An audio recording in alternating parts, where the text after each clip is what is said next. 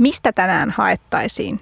On podcast noutoruuasta ja juomasta, ruokamieltymyksistä ja ravintolakentän muuttumisesta.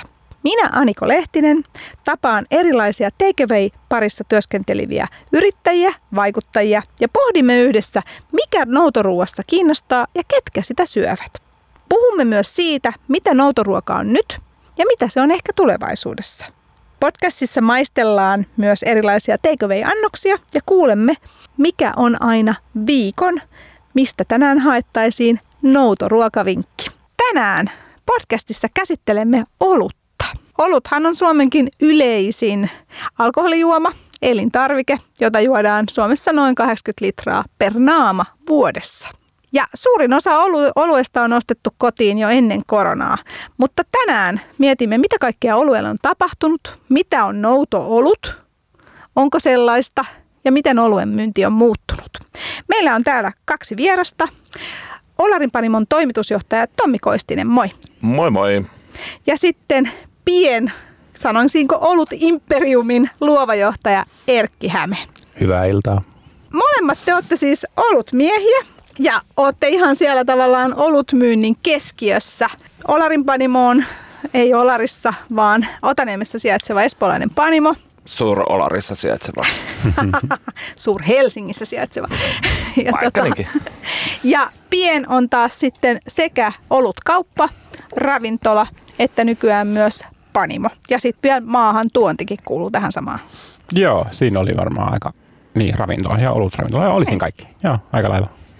Niin nyt jos mietitään tässä, mistä tänään haettaisiin podcastissa suoraan, niin miten tota, jos tarkastellaan viime vuotta, joka oli kuitenkin aika kanteen tekevä vuosi, niin miten, miten teidän mielestä, miten kuluttajat reagoi siihen, kun korona tuli? Mites Tommi? No kyllähän tuolla Olarin panimollakin ja varmasti monella muulla panimolla ja pienellä ja ollut liikkeellä, niin alkoi se saranat käymään ovissa vähän tiuhempaan tahtiin. Et kyllähän loogisesti kun baarit meni kiinni, niin sitten ollut harrastajat ja ollut dikkarit, niin jostainhan pitää ne kamppeensa hakea. Ja kyllä se sitten liikennettä alkoi sitten tietysti meillä niin Panimon kaupalla todella paljon enemmän tulemaan. Ja sittenhän siinä just samaan aikaan alettiin myymään noita growlereita, mitkä sai heti ihan todella kovan suosion.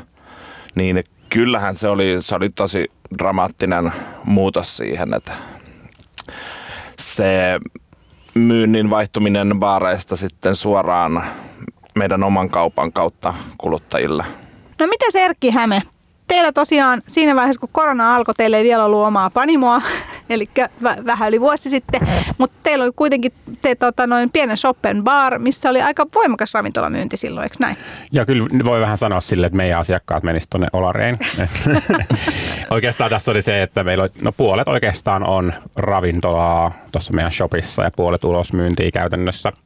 Mutta ongelmahan tuossa oli sitten meidän sijainti, kun me ollaan ihan tuossa ydinkeskustassa, niin ihmiset sitten alkoi kyllä hyvin paljon karttamaan sitä ydinkeskustaa, kun ajatteli, että siellä on niin paljon porukkaa ja totta kai siellä ollaan töissä, niin sitten ei ollut sekään syy tulla sinne, niin keskusta autioitu ja meilläkin kyllä aika paljon autioitu, mutta sitten tehtiin kaikenlaisia pikkukampanjoita, että autettiin kotimaisia panimoita, myydin niiden semmoisia support backkejä sitten siinä ekan aallon aikaan, niin sillä saatiin mukavasti kyllä kuhinaa, että autettiin, autettiin noita maakuntien panimoita saamaan heidän tuotteita paremmin sitten tänne Helsinkiin jakeluun, niin sillä saatiin vähän ja tehtiin vähän tuommoista ennakkomyyntimahdollisuutta, että voi tilata ennakkoon noudettavaksi ja maksaa, ettei tarvitse muuta kuin tulla hakemaan, niin kyllä me niin kuin tälleen, mutta kyllähän niin kuin meillä selkeästi myynti laski. Nyt toki meillä on sitten se panimo, joka on eri asia sitten näinä aikoina ja tämmöinen, mitä mä kutsun hyperpaikallisuudeksi, niin korostuu nykyään ja tulee varmasti korostumaan, niin, niin se on totta kai hyvä, mutta tota, kyllähän toi ravintolabisnes on aika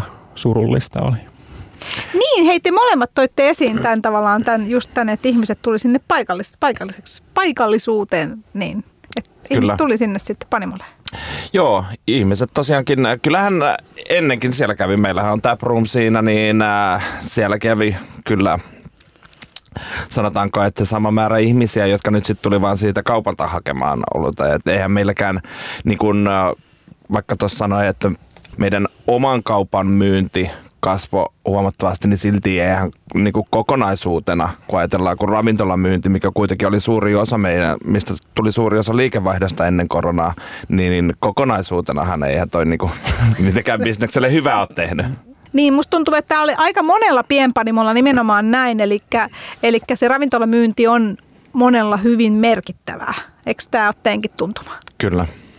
Joo, meilläkin on toi tukkupuoli, niin totta kai siitä, siitä varmaan joku 70 pinnaa parhaimmillaan oli ravintolaa, mutta nythän se on totta kai keikahtanut, että siellä, siellä tukkupuolella varsinkin tehtiin tosi iso korjausliike sitten sen suhteen, että panostettiin siihen kauppamyyntiin ja levitettiin meidän omia tämmöisiä Powered by pieniä jääkaappeja paljon enemmän noihin noihin maakuntien ja pääkaupunkiseudulla myös noihin isoimpiin, parempiin K-kauppoihin, niin saatiin sitten sieltä tavallaan sitä balanssia. Mutta kyllähän sinne varastoon niitä kegejä ja vahvoja oluita homeni aika isolla rahalla, että vieläkin ahistaa ajatella sitä ihanan oluen määrää, joka piti kaataa pois. Sehän just, että varmaan aika isona vaikuttajana siinä, että pienpanimoilla on ravintolamyynti on niin tärkeässä asemassa on, kun pienpanimot usein haluaa tehdä vähän sitä vahvempaa kuin 5,5 alkoholiprosenttista olutta, niin eihän sille sitten Suomessa kauheasti näitä myyntikanavia ole, kun on oma kauppa pienpanimolla ja sitten ravintolat.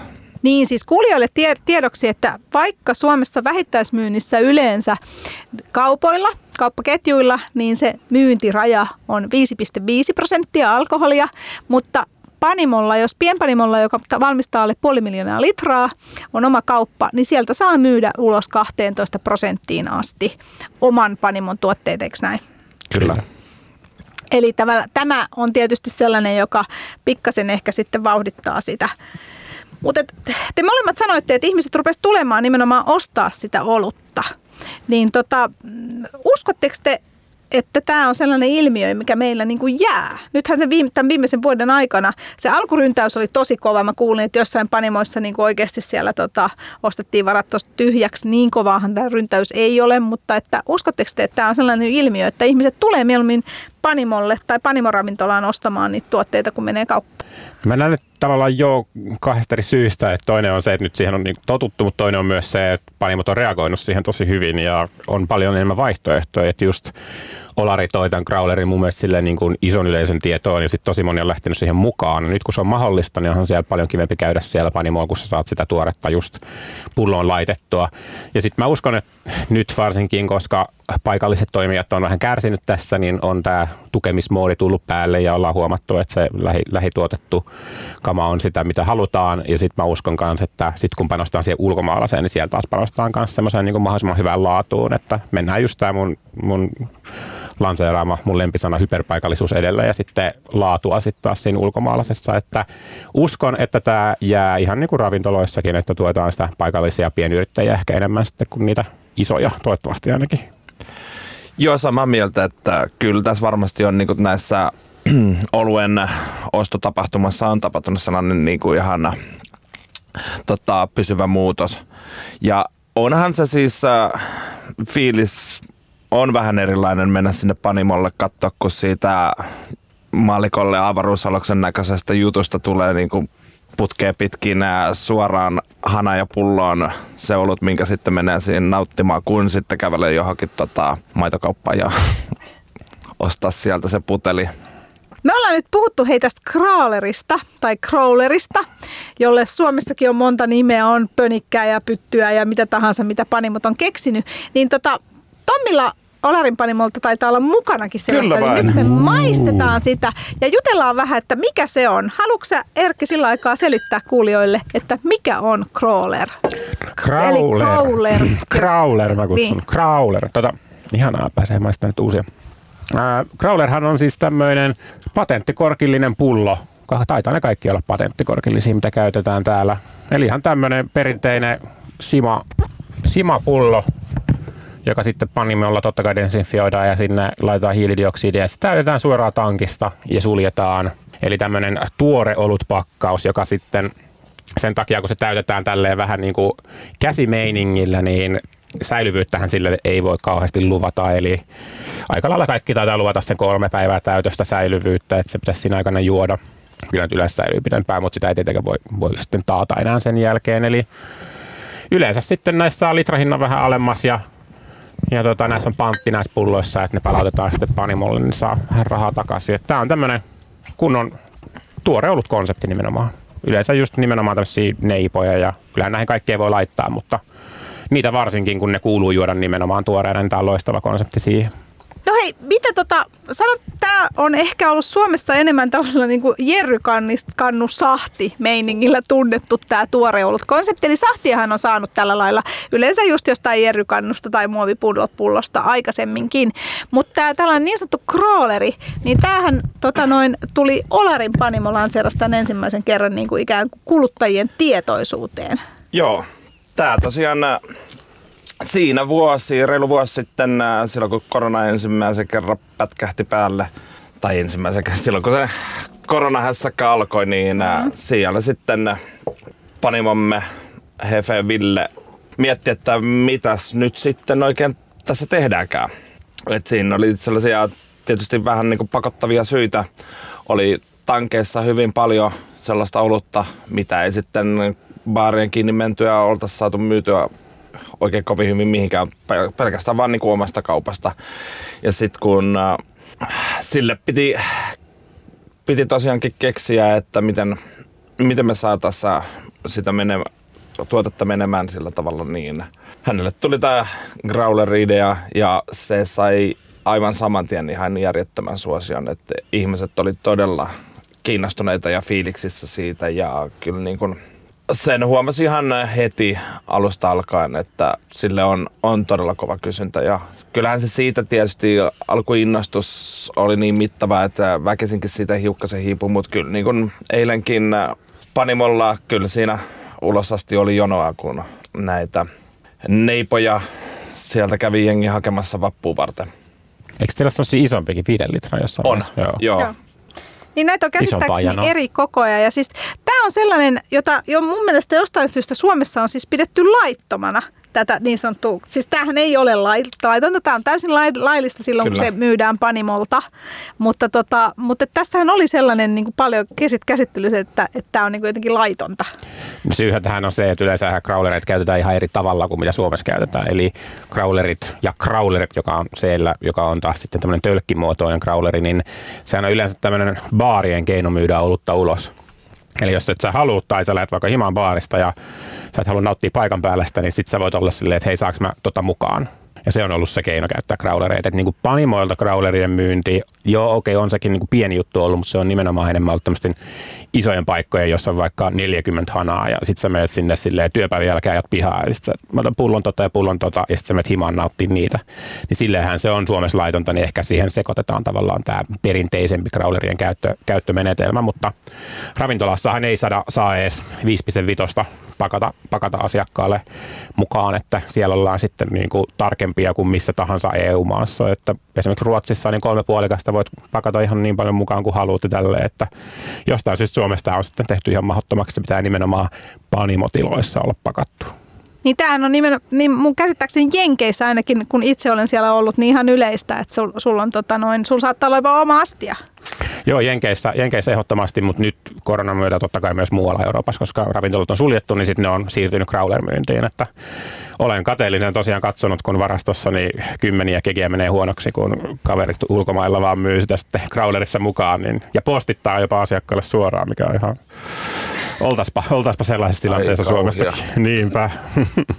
niin ja mä käsitin, mä oon tota, noin Olarin Villeleinolta kuullut, että sinne teillekin Olarin panimolle Tommi tultiin heti katsomaan tätä, että onko tämä niin laillista vai laitonta. Joo, ja kyllähän niitä, tota, sanotaanko, että vieläkin ei joltain, joltain instanssilta, kenen toimivaltaa tämä ei oikeastaan kuuluisi, voi tulla jotain kyselyä, että mitäs tässä näen nyt tämä ja tämä ja tämä säädös ollaankaan otettu huomioon.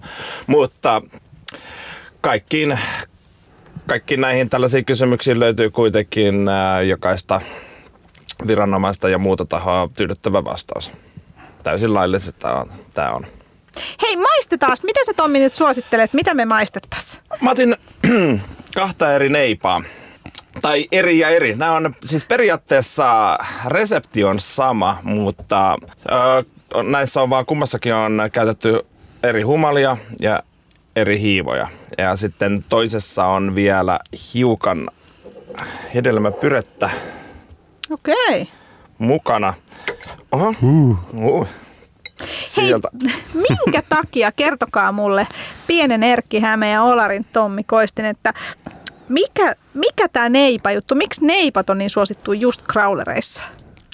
Neipä suosittuu muutenkin ja se sopii tähän crawler-puumiin, koska tota, se on nimenomaan tuore ollut, joka pitäisi nauttia mahdollisimman tuoreena. Sitten kun siihen tuodaan tämä aspekti, että se on tavallaan pakko juoda kolmes päivässä, niin se on myös tota, meille panimohenkilöille tosi kiva tietää, että se juodaan sitten kanssa niin tuoreena, koska sitten kun se myydään Kyllä. tölkissä, niin sehän saattaa olla jossain vitriinissä kuukausi, että se juodaan ja ollaan silleen, että tämä ei nyt kyllä ihan ole mun makuun, mutta tämä tavallaan crawlerointi takaa sen, että se juodaan silloin, kun se kuuluskin juoda. Niin, siis kauppaketjuissa on kuitenkin toimii FIFO, eli tavallaan niin kuin, mitä on tullut ekaksi sisälle, myydään ekaksi ulos, ja mehän ei silloin tiedetä, että tavallaan yleensähän ne viimeksi tulleet on sitten viimeksi myytyjä, jolloin sitten tietysti se ei ole enää niin tuoretta. Ja useat kauppaketjuthan jopa vaatii tietyn määrän kuukausi, kuukausia ikään kuin säilyvyyttä, että ne ottaa tuotteen sisään. Joo, tämä on yksi syy, miksi me ollaan itse luotu tämä meidän Powerpipien ketju, missä me tiedetään, että kaikki meidän maahan tuomat oluet säilytetään kaupassa kylmässä ja sitten ne myydään myös heti, kun ne toimitetaan sinne paikan päälle. Ja tota, siellä voidaan sitten pitää myös tuotteita, jossa on lyhyt päiväys tullessaan jo, koska kauppa tietää sen ja me, tie, me kerromme heille myydessä, että tässä on sitten kaksi kuukautta vaan, että kaikki panimothan ei anna, jotkut panimot antaa vuoden jopa neipoille, mutta se on vaan väärin. Se on, kyllä. Maistetaanko? Maistetaan. Oi, Kippis. Nämä neipat on siis syystäkin suosittuja. Kuulijoille, jotka eivät tiedä, mikä on neipa, niin siis lyhennehän tulee sanasta New England IPA, eli New England India Pale Ale, joka on hieman ristiriitainen auki kirjoitettuna, mutta ei anneta sen häiritä. Ja tota noin, kertokaas hei Tommi ja Erkki, niin miltä neipan tulee maistua? Mun mielestä tämä maistuu nyt siltä, tota, kun neipan tulee maistua. Tämä on kyllä tosi, tosi jees.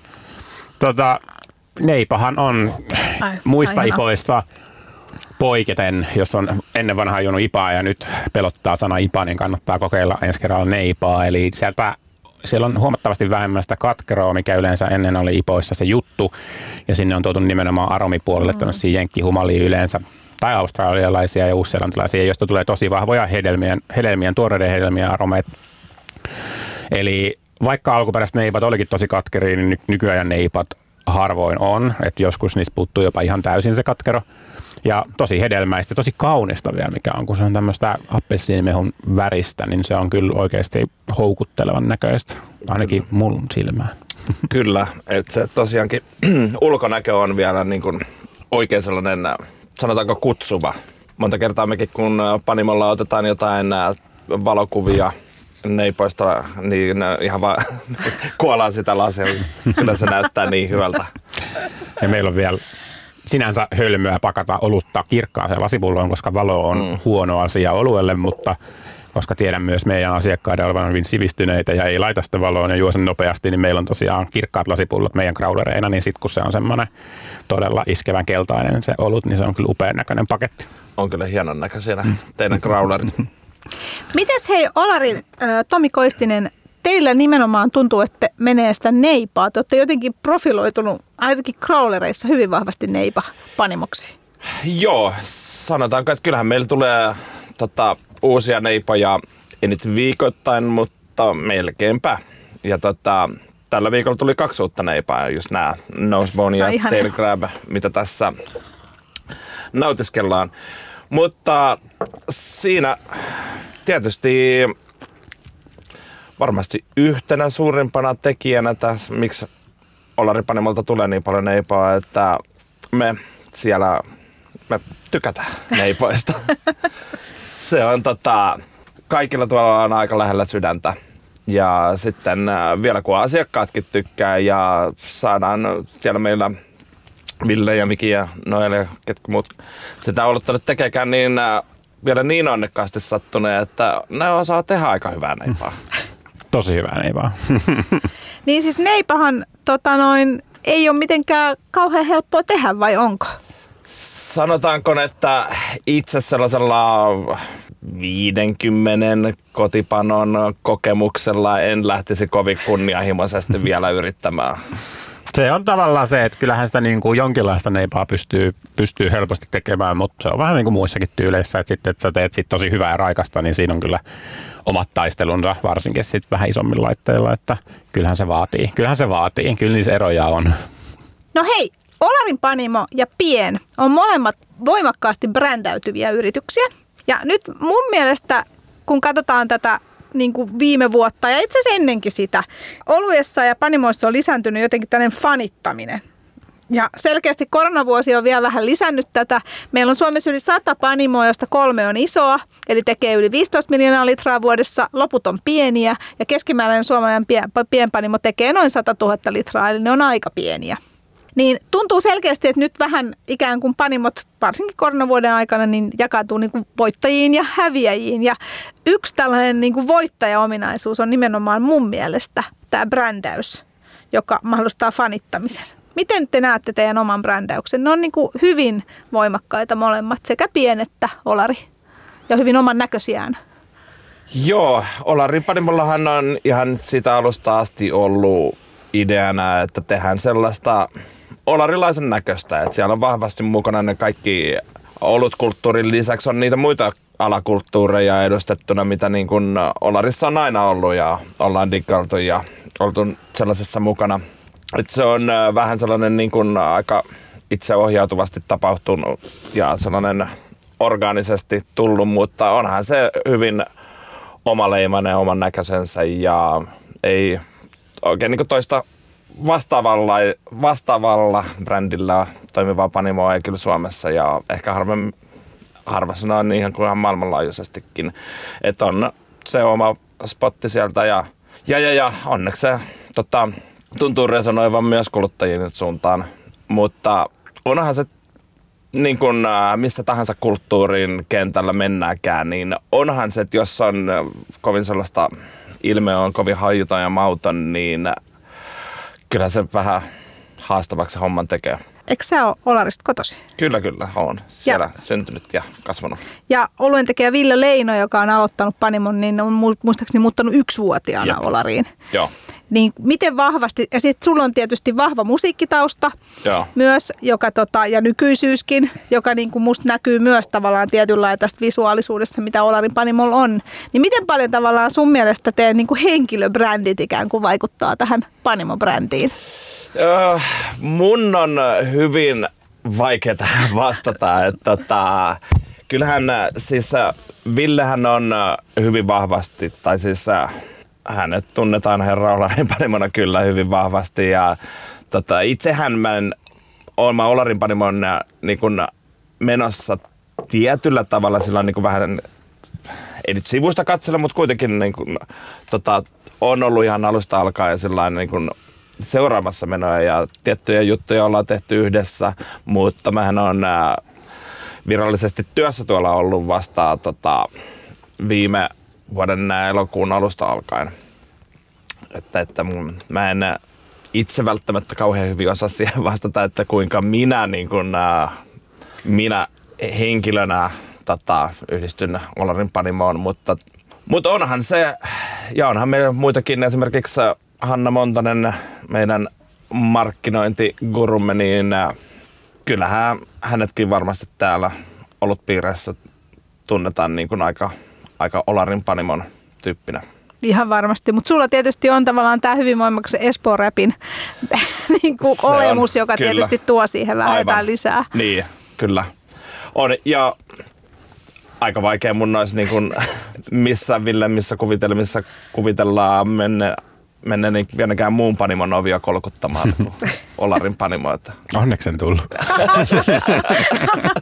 no hei, sulla ta- taas Erkki Häme, teillä on tosiaan, sä oot Tuomas Kokkosen kanssa aikoinaan aloittanut tämän pien kaupan, josta tuli sitten pienkaupparavintola, josta tuli sitten maahantuonti. Mä en muista, onko nämä kaikki samassa järjestyksessä. Ja, oikein menee. Ja, ja sitten tavallaan toinen ravintola ja sitten nyt viimeiseksi panimo. Joo, joo meni. Ja, ja tota, ja sä oot varsinkin ollut tässä hyvin paljon keskiössä, kun mietitään brändin rakentamista. Tuomas on pikkasen ehkä ollut siellä Excelin takana. Excelin takana. Jonkun täytyy sielläkin olla, kuulkaa. Jonkun täytyy rahoittaa mun älyttömät niin. jutut. Niin miten paljon sä näet, että tavallaan niin kun sun henkilöbrändi on niin kuin ikään kuin jotenkin niin kuin auttanut tätä, tai ne asiat, mitkä sulle on tärkeitä, niin auttanut tavallaan tätä pienen menestymistä? Joo, tuossa tulee itse asiassa kesällä viisi vuotta täyteen. Mä en ikinä ollut missään työpaikassa näin pitkään, että kohta mä mietin, että saankohan mä jonkun leijona kellon sieltä vai mitäköhän Pinssi. sitten tulee. Mutta siis mä, mä oon aina ollut tosi silleen visuaalisuudesta ja estetiikasta nauttiva ihminen, niin mulle on ollut tosi tärkeää alusta asti, että kun tehdään jotain visuaalista, niin tehdään se hyvin. Totta kai kun nyt katsoo meidän ekoja logoja, tai jotain, mitkä Tuomas sitten siinä palaverin keskellä väänsi meille nopeasti jollain softalla, niin onhan, onhan maailma muuttunut paljon siitä ja meidän, meidän meininki myös. Mutta toisaalta siihen al- alkuun kuuluu semmoinen kyllä niin kuin todellinen kotikutoisuus ja nyt sitä ollaan sitten vähän, vähän kumminkin hierottu semmoiseen semmoiseen koko niin kuin eheempään tyyliin, totta kai kun on niin paljon osa-alueita, niin pitää vähän sitoutua yhteen.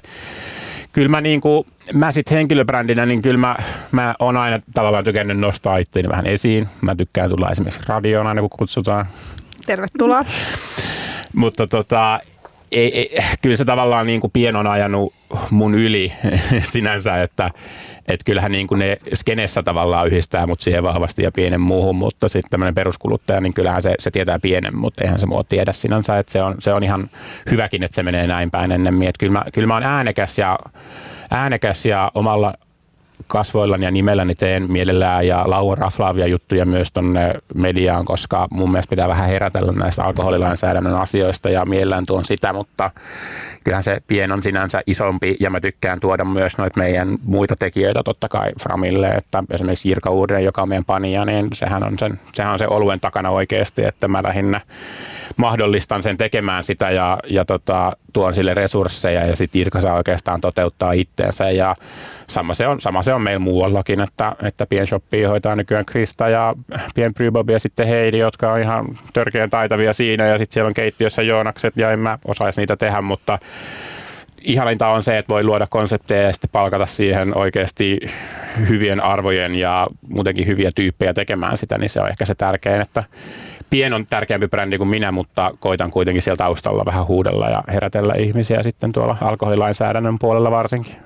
No hei, teillä on molemmilla sekä Olarin panimolla että pienellä tuntuu, että teillä on myös erittäin niin yhteen puhaltava henkilökunta, joka on hirveän tärkeää tällä hetkellä, kun mietitään tavallaan, että nopeat myyntikanavien muutokset, nopeat muutokset muutenkin, niin miten tavallaan, miten tärkeänä te koette Tommi Koistinen Olarin panimolta ja Erkki Häme pienestä tämän niin kuin ikään kuin brändiin, tietyllä kuitenkin brändiin sopivan henkilöstön, eli siihen niin kuin yhteisöön sopivan henkilöstön? Äärimmäisen tärkeää. Kyllä se on niin kuin ihan, tot, yksi Solaripanimon suurimpia vahvuuksia on se henkilökunta, joka meillä on, jolla on se tota, ylpeys oman tekemiseen ja sellainen, se, sellainen yhteenkuuluvuisuuden tunne, mikä siellä vallitsee, niin se on tota, ollut äärettömän siisti huomata, vaikka totta kai kyllä mä oon aikaisemminkin nähnyt sitä, mutta sitten kun itse pääsi niin, niin siihen niin saman yhteisön niin tiukasti sillä mukaan, niin se on ollut, se on, ja joka päivä on edelleenkin niin kuin todella siisti huomata se. Ja kyllä se, kyllä se tuo tosi paljon. Olisi kauhean kuvitellakaan, mikä olisi sellaisen vaihtoehtona. Se just, että mekin ollaan kuitenkin tälleen kestävien, kestävien ja modernien arvojen puolella, niin se on ykkösasia meille, kun me palkataan henkilökuntaa, että silläkin puolella on arvot kunnossa, koska tämä on kumminkin, tätä tehdään yhteisölle, että lähialueen porukalle ja halutaan, että se, mitä me edustetaan, niin huokuu myös sit siinä asiakasrajapinnassa ja kaikessa muussakin, mitä me tehdään. Että meillä on tuolla Tukunkin edustuksessa noin 15 panimoa, niin e, mä tunnen ne kaikki henkilökohtaisesti ja tiedän, että siellä on myös niin kuin arvomaailma kunnossa. Että vaikka olisi hyvä brändäys ja hyvä bisse, mutta jos ei arvot kohtaa, niin en mä, ei mun tarvi lähteä siihen bisnekseen. Että okei, mä voisin tehdä enemmän rahaa sillä, mutta tämä ei ole rahan tekemistä, vaan tämä on nimenomaan sitä yhteisön kehittämistä ja hyvän puolella olemista, niin se on ihan super tärkeää meille kyllä. Juuri näin, vaan ehdottomasti samaa mieltä tuossa, että nämä niin arvot on hyvin tärkeät tässä. Että, ja mä jotenkin tätä olutkulttuuria kaikkinaisuudessaan voi verrata ihan niin tosi hyvin kaikkeen muuhunkin tällaiseen alakulttuuriin, niin kuin sellaisiin musahommiin, missä on itse kasvanut, niin kyllä siellä aina on niin kuin se, että pitää olla niin kuin arvot kohdillaan ja äh, sanotaanko, että sellaisia pitää olla niin kuin tietyissä, tietyissä tärkeissä asioissa pitää olla sillä tavalla riittävän samanmielinen, että ylipäänsä niin kuin haluaa tehdä mitään yhteistyötä. Onko teidän mielestä, hei, pienen Erkki Häme ja Tommi Koistinen Olarin panimolta, niin arvoostaminen lisääntynyt oluessa? Eli se, että ihmiset oikeasti myös tarkkailee sitä, että mitä se panimo niin kuin just ajattelee, mitkä sen arvot oikein, eikä vaan sitä, että onko se ollut hyvää ja onko se halpaa. Uskon ja toivon, ja eiköhän se jonkun verran vaikuta, että kyllä mä, kyllä mä, kyllä mä näen sen, ja kyllä niin kuin huomaa varsinkin vakioasiakkaista, että kyllähän heidän, heidän niin kuin arvot on sit hyvin lähellä meitä, että satunnaiskuluttajissa sitten totta kai on vähän erilaista ja näin, mutta ja me totta kai me toivotetaan kaikki tervetulleeksi, ettei me nyt ovella katsota, että nyt arvot asiakkaalla täsmää, että sinänsä, sinänsä ei se niinkään mene, mutta totta kai me sitten, sitten jos on jotain, jotain räikeitä niin kuin selkeästi nähtävillä, niin sitten katsotaan se tilanne erikseen, mutta tota, kyllä Teillähän mä... siis muun muassa lukee teidän panimoravintolassa tavallaan teidän sellaisia niin kuin arvoja Joo. siellä ihan asiakkaille. Kyllä, eli kaikenlainen seksismi ja homofobia ja nämä, niin ne ei ole tervetulleita mihinkään meidän, meidän tota tilaan, että, että vaikka, vaikka osakeyhtiölaki kertookin, että osakeyhtiön tärkein asia on tuottaa voittoa sen omistajilleen, niin meillä kumminkin tämmöinen arvomaailma on tärkeämpää ja sen jälkeen mennään tuohon, että, että kyllä se näin on ja varmasti se, se huokuu sit sinne asiakkaiden suuntaan ja toivottavasti se herättää myös ajatuksia jossain ihmisissä ja, ja avaa ehkä dialogiikin, että se olisi, se olisi se upea juttu. No siis teillä on molemmilla sekä Olarin paljon että pienellä mun mielestä hirveästi niin kuin faneja. Eli mä tiedän, mä tiedän esimerkiksi ihmisiä, jotka vaan niin kuin ikään kuin ostaa ja kokeilee kaikki Olarin Panimon tuotteet. Minä olen semmoinen. ei, mutta oikeasti ne, että ne sanoo, että, että välttämättä kaikki ei ole lempituotteita, mutta kun me dikkaan Panimosta, niin mä haluan kokeilla kaikki, mitä ne tekee. Joo. Näkyykö tämä teillä esimerkiksi siellä? Näkyy kyllä, että kyllähän äh, tosiaankin siellä hyvin nopeasti on tullut vakioasiakkaat tutuksi ja on sellaisia, että siis ihan ystävystynytkin monia sellaisten kanssa, jotka tota, haluaa tulla aina niin kun, kun tulee joku uutuusjulkaisu, niin siellä ollaan koputtamassa ovia. Että on tosi siistiä huomatakin, että on tällaista niin löytyy myös sieltä asiakkaiden puolelta sitä samaa innokkuutta kuin mitä niin kuin tekijöilläkin on. Meillä kanssa me ollaan niin pitkään kuitenkin toi shoppihan on ollut se meidän juttu, eli oluen myynti, tuommoisten niin kauppavahvojen oluiden ulkomaisten ja kotimaisten myynti, sehän on ollut se meidän juttu nyt kuitenkin pääasia jo tässä viiden vuoden ajan niin on tottunut ihmiset siihen, miten me kuratoidaan, kuratoidaan sitä olutbisnestä, niin sitten tavallaan sen kautta sieltä on ne, ne suurin asiakaskunta on sitten ruvennut tulemaan sitten sinne Panimonkin puolelle ja ravintolan puolelle, että kyllä se tämmöinen mä en tiedä, onko se fanituskulttuuri vai kannatuskulttuuri, kai se on sama asia mm. kuitenkin. Fanitus vaan kuulostaa liian, liian intohimoiselta, mutta semmoinen, että, että tuetaan meitä ja näin ja ollaan, jotkut pelkää, että ollaanko nyt liian isoja, mutta me ollaan tosi pieni edelleenkin, että se, vaikka me ollaan jakauduttukin monelle alueelle, niin se ei tee meistä missään nimessä tos, todellakaan isoa, vaan todella pieni toimija ollaan edelleenkin, niin kyllä siellä on semmoista niin kuin vakiokuluttajaa ja sitten me kumminkin kuratoidaan just kaikkia omituisiakin tyylejä ja välillä tehdään silleen, että otetaan sinne juttuja, mitä, mitä niin kuin vähän pelottaa tai silleen niin kuin kokeellista, niin eihän se, kyllähän niin kuin kiinnostuneet kuluttajat testaa sitten tosi mielellään kaikkea omituistakin ja tälleen, niin heijastuu myös sinne Panimon puolelle, että varmasti sielläkin sitten tulevaisuudessa, kun saadaan vähän tuotantoa ylös, niin pystytään tekemään kaikkea villimpää ja varmasti, varmasti kuluttajat uskaltaa maistaa niitäkin. Oletko Erkki Hämes sitten, kun teillä on maahan tuonti kuitenkin, eli te, samaan aikaan kun teillä on tietysti oma pieni panimo, mutta te tuotte maahan, niin oletko huomannut tätä panimofanitusta näissä kansainvälisissä panimoissa, eli että jotkut panimoiden, jo, joidenkin panimoiden tuotteet on niin kuin selkeästi sellaisia, että ihmiset tulee enemmän? Joo, ehdottomasti, mutta siinä on tosi paljon myös tekemistä tavallaan, miten se panimo itse hoitaa somea ja sitä fanikuntaa. Että sitten ne panimot, jotka on aktiivisia somessa ja luo mielenkiintoisia tuotteita ja sitä hypeä sen ympärille, niin totta kai niillä on enemmän fanikuntaa kuin sitten muilla. Ja sitten me tuodaan oma osamme siihen, että me tehdään vähän erilaista maahantuontia kuin muut, muut maahantuojat, että tosi monet niitä tuo joitain oluita vaan, joitain panimoit vaan silleen kerran kaksi vuodessa. Ja meille se on tosi tärkeää tuoda meidän edustamia panimot jatkuvasti sen takia, koska se on nykyään sitä, että ihmiset katsoo somesta panimoita ja sitten sieltä tulee uutuus, niin sitten jos et sä saakka sitä uutuutta, niin se harmittaa. Mutta nyt tota, nyt tosin joidenkin kanssa itsekin seuraan muiden maahantuojien ja sitten tulee uutuuksia ja sitten mä oon silleen, että no ei näitä saa. Mutta mä, mä koitan saada lähes kaikki, varsinkin mielenkiintoisimmat uutuudet aina Suomeen, niin pystyy fanittamaan paljon paremmin menemättä välttämättä niihin ulkomaisiin verkkokauppoihin. No nyt meillä on ensimmäinen crawleri täällä loppu ja nyt Olarin Panimon Tommi maistattaa meille toista täällä, mistä tänään haettaisiin podcastista. Ja crawler on täällä meillä pääosassa podcastissa, koska tämä on nimenomaan tällainen takeaway-olut. Mitäs meillä on? Oh. Uh. Siinä lähti auki. Oluen äänimaailma on muuttunut tässä ajan oh. saatossa. Ennen On, se oli tölkki tai pullo, nyt se on tämmöinen Niin. klop. Kyllä. Siinä tosiaan aukesi tail crab. Eli tää on neipa, joka on maustettu mandariinilla. Eli äskeinen oli, millä se oli? Ää, se oli ihan maustamaton. Et siinä oli tota, siinä oli käytetty London Fog hiivaa ja tuota, humalina oli Idaho 7 ja Cashmere ja, ja pitääkin luntta. Cashmere Citra oli, tai edellisessä oli humalina. Et tässä tosiaankin sitten ää, käytetty pikkasen erilaista humalointia. Et tässä on ää, Nectaron, Citra, Amarillo ja ja Sentinel. Ihana. Ja humalana Verdanti tosiaankin. Aivan ihana. Ja musta on niin kuin tosi mielenkiintoinen, miten nopeasti Panimo ja niin kuin, ö, oluen myynti ja maahantuonti on muuttunut Suomessa. Ei, ei ole pitkää siitä oikeasti, jos mietitään sitä, että, että miten staattista olutkulttuuri on ollut tuohon niin melkein 2010-luvulle asti, jolloin siis tavallaan isot panimot hallitsi ja sitten kansainväliset isot merkit. Ja jos jengi fanitti jotain, niin fanitti karhua esimerkiksi olin silloin kyseisen Panimon palveluksessa nimittäin ja muistan tosiaan se, että silloin se fanituskulttuuri kohdistui nimenomaan isoihin.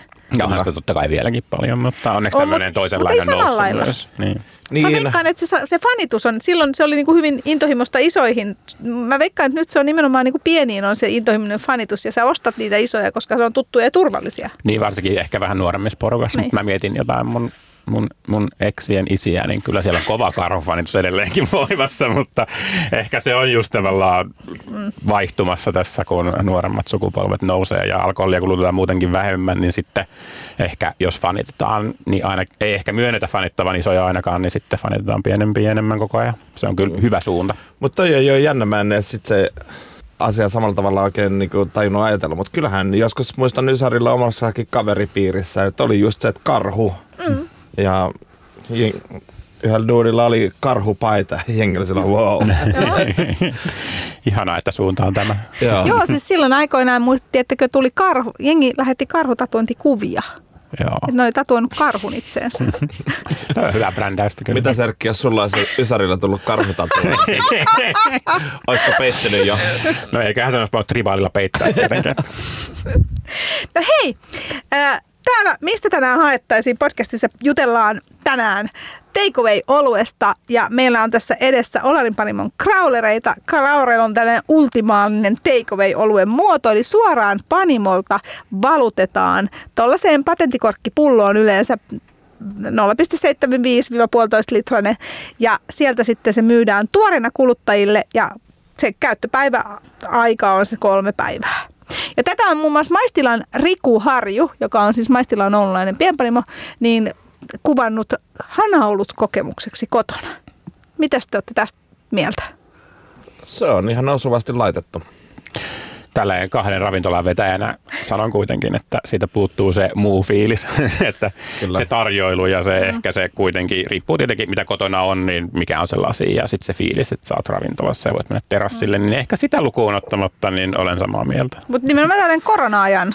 Joo, tämmöinen, tämmöinen etähana ollut kieltämättä, mutta, mutta menkää vielä kumminkin maistaa myös ravintoloihin nyt kun pääsette. Kyllä, ehdottomasti meilläkin siinä, kun Taproomi viime viikolla auki, aukesi taas, tota, kun baarit saa nyt olla kuuteen asti auki ja anniskelu lopetetaan viideltä, niin kyllä siinä eka oli jotenkin tuntui ihan surrealistiselta fiilikseltä, että hetkinen, täällähän on niinku ihmisiä, joita mä en tunne.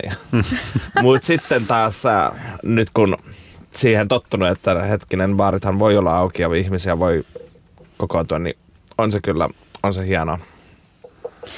No, jos puhutaan sitten kuitenkin vähän tästä, tästä oluen myynnistä, niin nythän tosiaan Suomi, Suomihan on hyvin niin kuin, Suomessa on tosi paljon rajoituksia oluen myyntiin, eli kaupo, kauppoissa saa myydä maks 5,5. Sitten meillä on Alko, joka tota, on taas oma prosessinsa. Ja Alkossa, jos puhutaan koko oluen myynnistä, niin yli 80, reippaasti yli 80 prosenttia oluestahan myydään päivittäistavarakaupoista.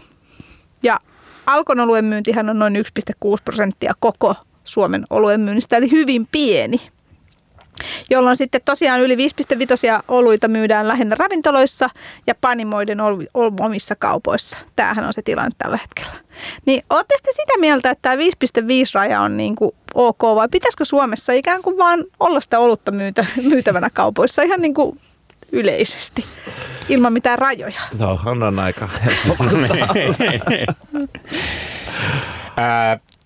Mä henkilökohtaisesti, mä oon aika profiloitunut hyvin alkovastaiseksi henkilöksi ja monet Miksi? sekoittaa sen ehkä monopolivastaiseksi henkilöksi, mutta se ei, se ei sinänsä, tavallaan siinä puolet totta ja puolet ei. Että onhan siis, siis monopolihan on hyvin poikkeuksellinen järjestely oikeastaan missään päin maailmaa.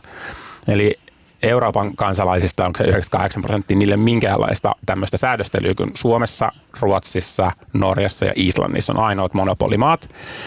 Ja tota, ei siinäkään vielä kaikki, mutta kun keskustelen ja teen paljon kansainvälisesti kuitenkin yhteistyötä kyseisten maiden panimoiden ja ihmisten kanssa – ja myös kuluttajien kanssa ja maahantuojien ja kaikkien kanssa, niin on hyvin selvää ja se on helposti myös todistettavissa, että Suomen alko panostaa olueen huomattavasti vähemmän kuin mikään näistä muista monopoleista. Kyllä. Ensinnäkin katteet on paljon korkeammat ja valikoima on paljon heikompi ja tässä on vähän tämmöinen mun käsittääkseni noidan kehä, että alkossa ollaan, että ei oluen kanssa panostaa, koska ei se myy ja sitten, siihen ei, niin, ja sitten kukaan ei osta sieltä olutta sen takia, koska ne ei panosta siihen, että on tämä, mihin alko on monesti reagoinut, että no niin, nyt me laitetaan tämä kuntoon, mutta kyllähän ne vähän enemmän panostaa kuin aikaisemmin, mutta olut, olut kulttuuri kasvaa niin nopeasti, että ei ne pysy millään perässä tässä. Ja tämä 5.5 rajoittaa tosi paljon, että tosi monet panimot ei sitten kauheasti voi siis tehdä vahvempia oluita sen takia, koska se ainoa jakelukanava sille on sitten ravintolat ja se ei aina ole se vaihtoehto, vaan pitäisi päästä myymään myös muita keinoja pitkin.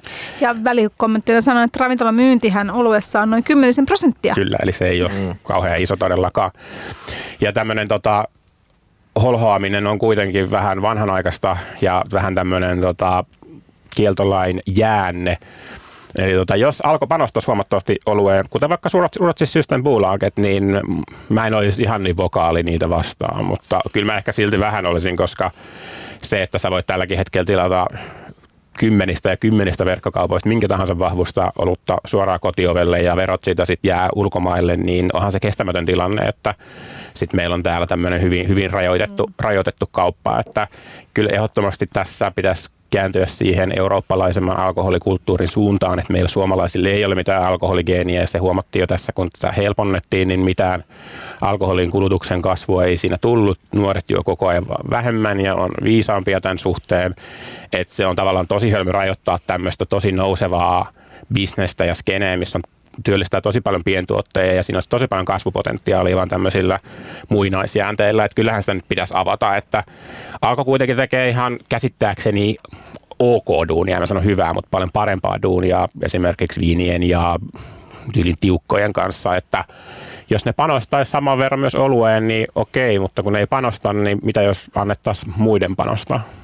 Se on, se on juuri näin, että tosiaankin Alkon oluthyllyt on, jos esimerkiksi menee systeemiin, Systembolagettiin Ruotsiin, niin äh, siellä sitä valinnanvaraa on kuitenkin pikkasen enemmän. Et muistan joskus kattoneeni, että systeemissä on ollut nimikkeitä kymmenen kertaa enemmän mitä alkossa.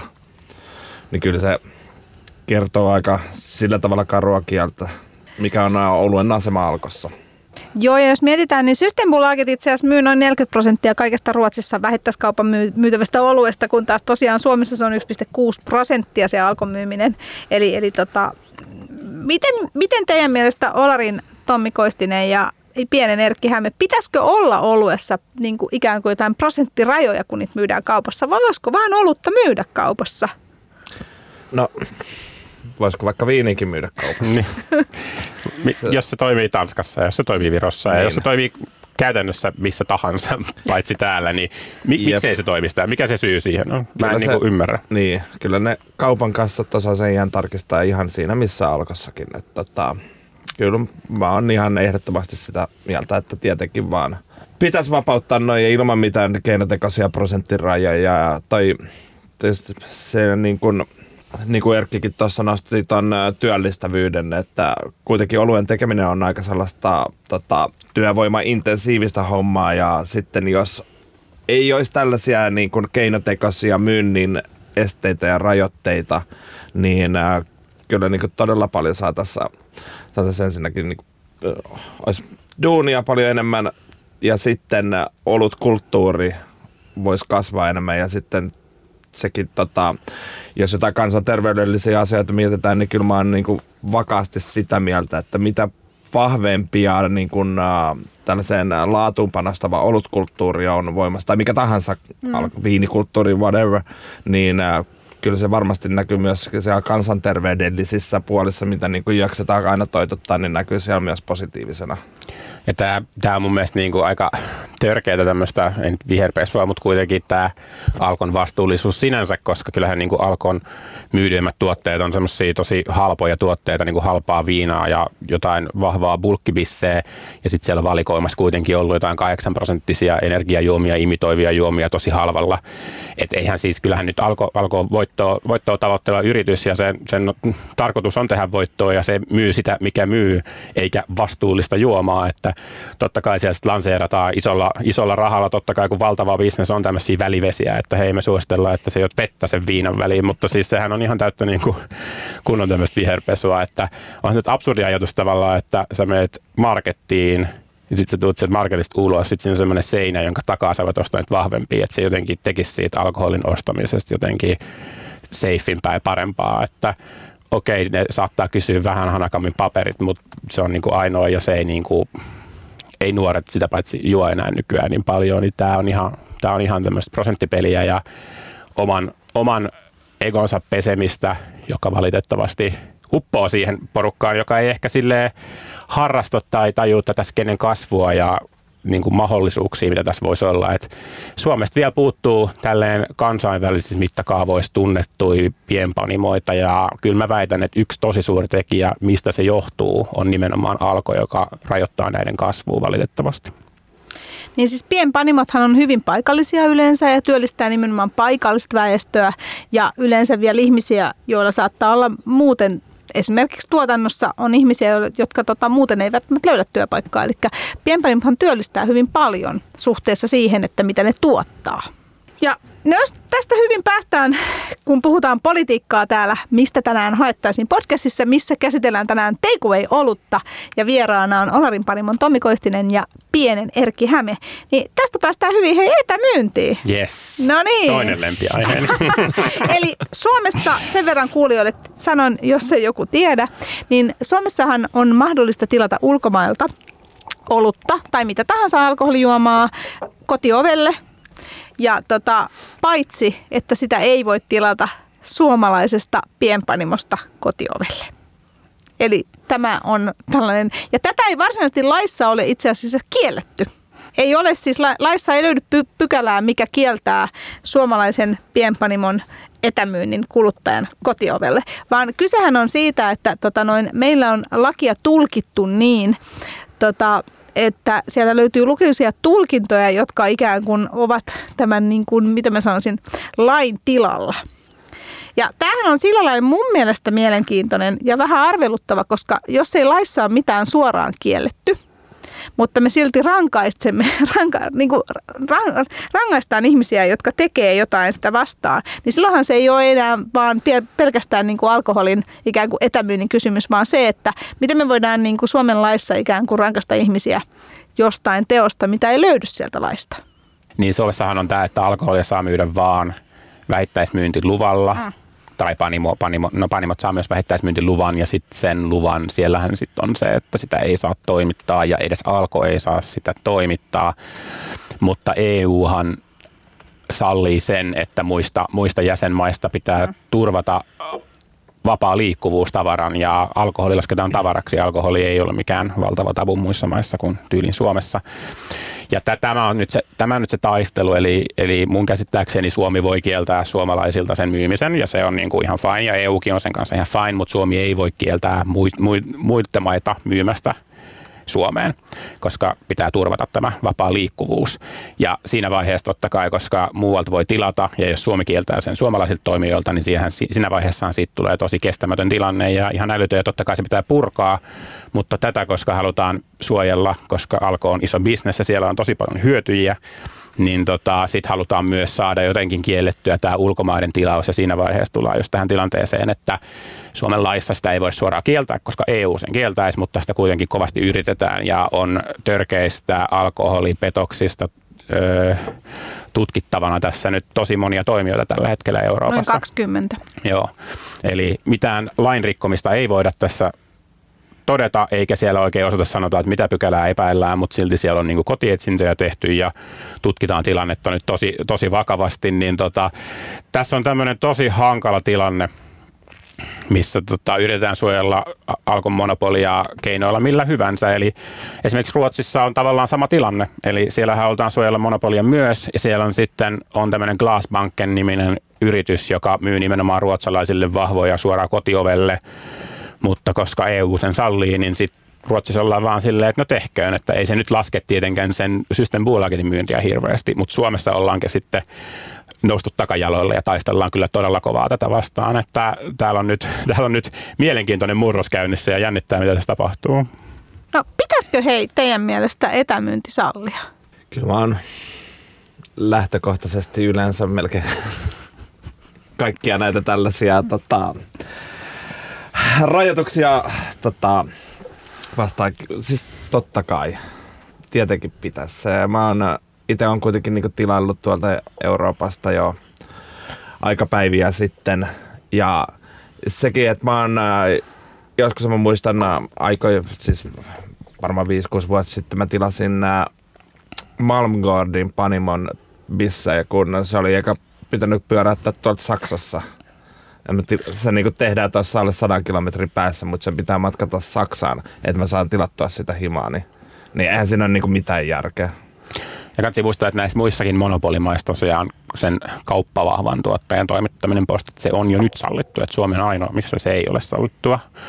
Ja kaikki ostaminen siirtyy nettiin anyways. Ja koska, koska Suomi ei voi kieltää sitä eurooppalaista verkkokauppaa, niin on se nyt hölmöä, että sitä ei sallita, koska se tulee tapahtua enemmän tai myöhemmin. Tässä nyt vähän pyristellään tälle vastaan, että mitä jos me nyt pystyttäisiin keksiä tähän joku juttu, mutta sitä nyt ei tule tapahtumaan valitettavasti, että jengi ostaa tavarat netistä, niin ottakaa ne verorahat Suomeen ja tehkää siitä nyt mahdollista ja antakaa suomalaisille pienpanimoille kasvun mahdollisuuksia. Että ei se, kyllä se alkolle edelleen löytyy kysyntä ihan varmasti, jos alko tekee hommansa hyvin. Että vaikka, vaikka oluetkin menisi ruokakauppaan niin, ja viinitkin menisi ruokakauppaan, niin alkolla on todella vahva verkosto ja niitä ehkä pitäisi ottaa vähän marginaalia alas, ne pystyisi edes vähän kilpailemaan totta kai kauppojen kanssa, mutta eihän niin kuin alkot mihinkään häviä siinä vaiheessa, että niillä on ihan loistava valtava korporaatio, isot markkinointirahat ja iso verkosto ja valtavasti ostovoimaa, että ne saa sillä niin kuin hintoja alas, että kyllähän siellä niin kuin mahdollisuus on pitää alko pystyssä, vaikka alkoholilainsäädäntöä vapautettaisikin, että kyllähän verkkokauppa aukeaa ja etämyynti aukeaa, mutta tässä nyt vaan jostain syystä taistellaan kynsiä hampaista vastaan, vaikka näin tulee tapahtumaan hyvinkin pian. Niin ja Alkossa on hirveän paljon osaamista, että esimerkiksi mietitään sitä, vaikka just viini, viinimyyntihän on paljon tietysti isompaa Alkossa, niin sieltähän löytyy niin kuin kuitenkin hirveästi asiantuntijoita. Et mä näen myös, että Alkolla on hyvin vahva rooli sellaisessa niin kuin asiantuntijamyymisessä. Joo, eihän siis ei, ei Prisma tulisi voittamaan Alkoa semmoisesti oikeasti hyvien viinien myynnissä. Että totta kai sit jotkut bulkki, bulkkijutut siirtyisi varmasti enemmänkin sinne, mutta alkohan pitää nimenomaan olla erikoiskauppa ja palvella nimenomaan vähän vaativampia kuluttajia. Ja sitten semmoinen bulkkikulutus saattaisi siirtyä osittain sit siitä muualle, mutta semmoistahan se, semmoistahan se vapaa kauppa on, niin kuin kaikissa muissakin jutuissa, niin miksi jostain syystä alkoholissa olisi paha, että ei se, ei se kossupullon hinta hirveästi siellä alenisi, koska Suomessa on sille viinan hintahan on ihan järkevää verrattuna vaikka oluen hintaan, jos verrataan maailmalle, että viina on vähän kalliimpaa, olut on tosi paljon kalliimpaa kuin maailmalla, niin ei se viinakas siellä Prismas paljon halvempaa olisi kuin alkos tällä, kuin kalli, halvempaa niin kuin alkos tällä hetkellä, että, että kyllä tavallaan pitäisi ehkä kat, siirtää katse vähän eri suuntaan kuin nyt vaan taistella tuon markkinan, tuon monopolin puolesta. Tässä on hyvä samalla, kun juodaan, juodaan tota Olarin panimon neipaa, joka on muuten äärimmäisen hyvä tämä mandarilla maustettu. Tämä on oh. tota, noin pikkasen tällainen niin kuin, ö, ikään kuin, ehkä mä sanoisin niin kuin, kevyempi kuin tuo edellinen. Joo, tämä on tota, siinä edellisessä, tää, huomaa heti tämän niin suutuntumaltaan mm. ja makuprofiililtaan. Se edellisessä oli ehkä vähän, se oli makeampia. Ja siis oluestahan täytyy kuluttajille sanoa ja kuuntelijoille ja kaikille, että olu, kun puhuu oluesta, niin pakkohan sitä juoda olutta. On. Ja tämä on erinomainen tällainen suun kostuke, tämä Olarin panimon mandarinilla maustettu neipa. Ja arvostan Olarin panimon sitoutuneisuutta neipoihin. Ja miten hyviä nämä on, koska siis neipa on tosi hankala tyyli ja olen koittanut sitä tosi paljon tuoda Suomeen. Vielä muutama vuosi sitten. Sitä ei ollut oikeastaan ollenkaan. Ja sitten metsästin paljon Euroopasta ja maailmalta panimoita, jotka sitä jotka sitä sitten tekee niin kuin hyvää sellaista, ja niitä oli tosi vaikea löytää, ja sitten koska siitä tuli trendi, niin sitten monet suomalaiset panimot alkoivat sitä tekemään, ja osa niistä ei ollut kyseistä tyylillä ja nähnytkään, vaan oli kyse jostain ihan muusta, niin Olari on kyllä alusta asti, kun ne on tehnyt neipaa, niin se on myös ollut neipaa, ja siis ihan törkeä juotavia ja hyviä, ja tämmöisiä kumminkin kuivanpuoleisia ja raikkaita, että todella jees. Olen monesti puhunut kaikissa omissa medioissani, että Olari kyllä taitaa neipan teon, mutta onneksi näitä nyt nousee muutkin, jotka on vähitellen ottanut tätä handuun tätä hommaa. Kyllä, tänään olemme, mistä tänään haettaisiin podcastissa maistettu sekä tail grape neipaa, joka on mandarilla maustettu, että sitten nosebone neipaa, joka oli sitten tällainen niin kuin humala, ihana humala ja greippipommi. No hei, me ollaan aina täällä, tota noin, äh, mistä tänään haettaisiin podcastissa kysytty viikon, mistä tänään haettaisiin vinkki. Ja koska tänään on puhuttu oluesta pienen Erkki Hämeen ja Olarin Tommi Koistisen kanssa, niin molemmat nämä saa nyt suositella omista valikoimistaan jotain sellaista äh, toukokuista kivaa, mistä tänään haettaisiin tuoreolutta, mitä ihmiset voisitte hakea. Olisiko teillä tota jotain sellaista kivaa suositusta. Neipaa se nähtävästi varmaan molemmilla on. Kyllä mä neipaa lähtisin suosittelemaan. Mä tota itse oli tässä toissa iltana mökillä ja toi Tailgrab tuli siellä sitten tutuksi, mutta tätä Nosebonea on, olen tätä maistanut, mutta nyt oikeastaan ensimmäistä kertaa nautin ja mä kyllä tykkäsin tästä hmm. tosi kovasti. Et mä lähtisin tätä Nosebonea suosittelemaan vaikka lehiä piknikille. Mitäs Erkki, mitä sä suosittelisit viikon olut takeaway? No meillähän Pien Brewing on super pieni panimo, varmaan yksi, yksi Suomen pienimpiä panimoja. Tai semmoinen niin pienen panimon kokoinen, niin tota, meillä tulee vähän harvemmin julkaisuja, mutta nyt meillä just tulee itse asiassa uusi vielä nimeämätön tuplaipa – ehkä tämän ulos tullessa sillä on jo nimi, mutta vielä sillä ei ole, niin ehdottomasti se Pien Brewingin tuote tosiaan, että me ollaan tehty vasta joku kymmenisen tuotetta, mutta se tulee kans olemaan tämmöinen mehukas, mehukas tuplaipa kahdeksan puolipinnanen, kun on humalapommi nimenomaan tämmöistä hedelmäistä ja suht pienellä katkerolla. Mutta sitten tuosta, jos käy meidän kaupan puolelta tai käy meidän Power by pienkaapeissa, niin me otettiin just meidän edustukseen ensimmäinen siiderimö ikinä, eli virolainen Jaani Hanso, ja heidän siiderit on kyllä kun maistelin niitä ja tajusin, minkälaista meininkiä niillä siellä Virossa on ja minkälaisia tyyppejä, niin se oli kyllä ihan selkeä, että me otetaan ne meidän edustukseen. Että, että siellä, siellä, siellä on tosiaan rosé ja sitten on tämmöistä vähän kuivempaa omenasiideriä, niin tota, suosittelen ehdottomasti maistaa, jos tämmöinen oikea kunnon siideri maistuu, niin nyt, nyt kyllä Jaani Hanson suuntaan. Kiitos. Mistä tänään haettaisiin podcastissa? Tänään on ollut olut aihe. Olemme jutelleet takeaway-oluesta ja varsinkin crawlerista, joka on tällainen ultimaalinen takeaway-pakkaus. Täällä on ollut vieraana Crawlerin, Crawlerin isolle yleisölle lanseerannut Olarin Panimo ja sieltä toimitusjohtaja Tommi Koistinen ja sen lisäksi myös olut kauppias maahantuo ja ravintoloitsija Pienpanimo omistaja Pienen Erkki Häme. Kiitos hei molemmille vierailusta. Kiitoksia. Kiitos.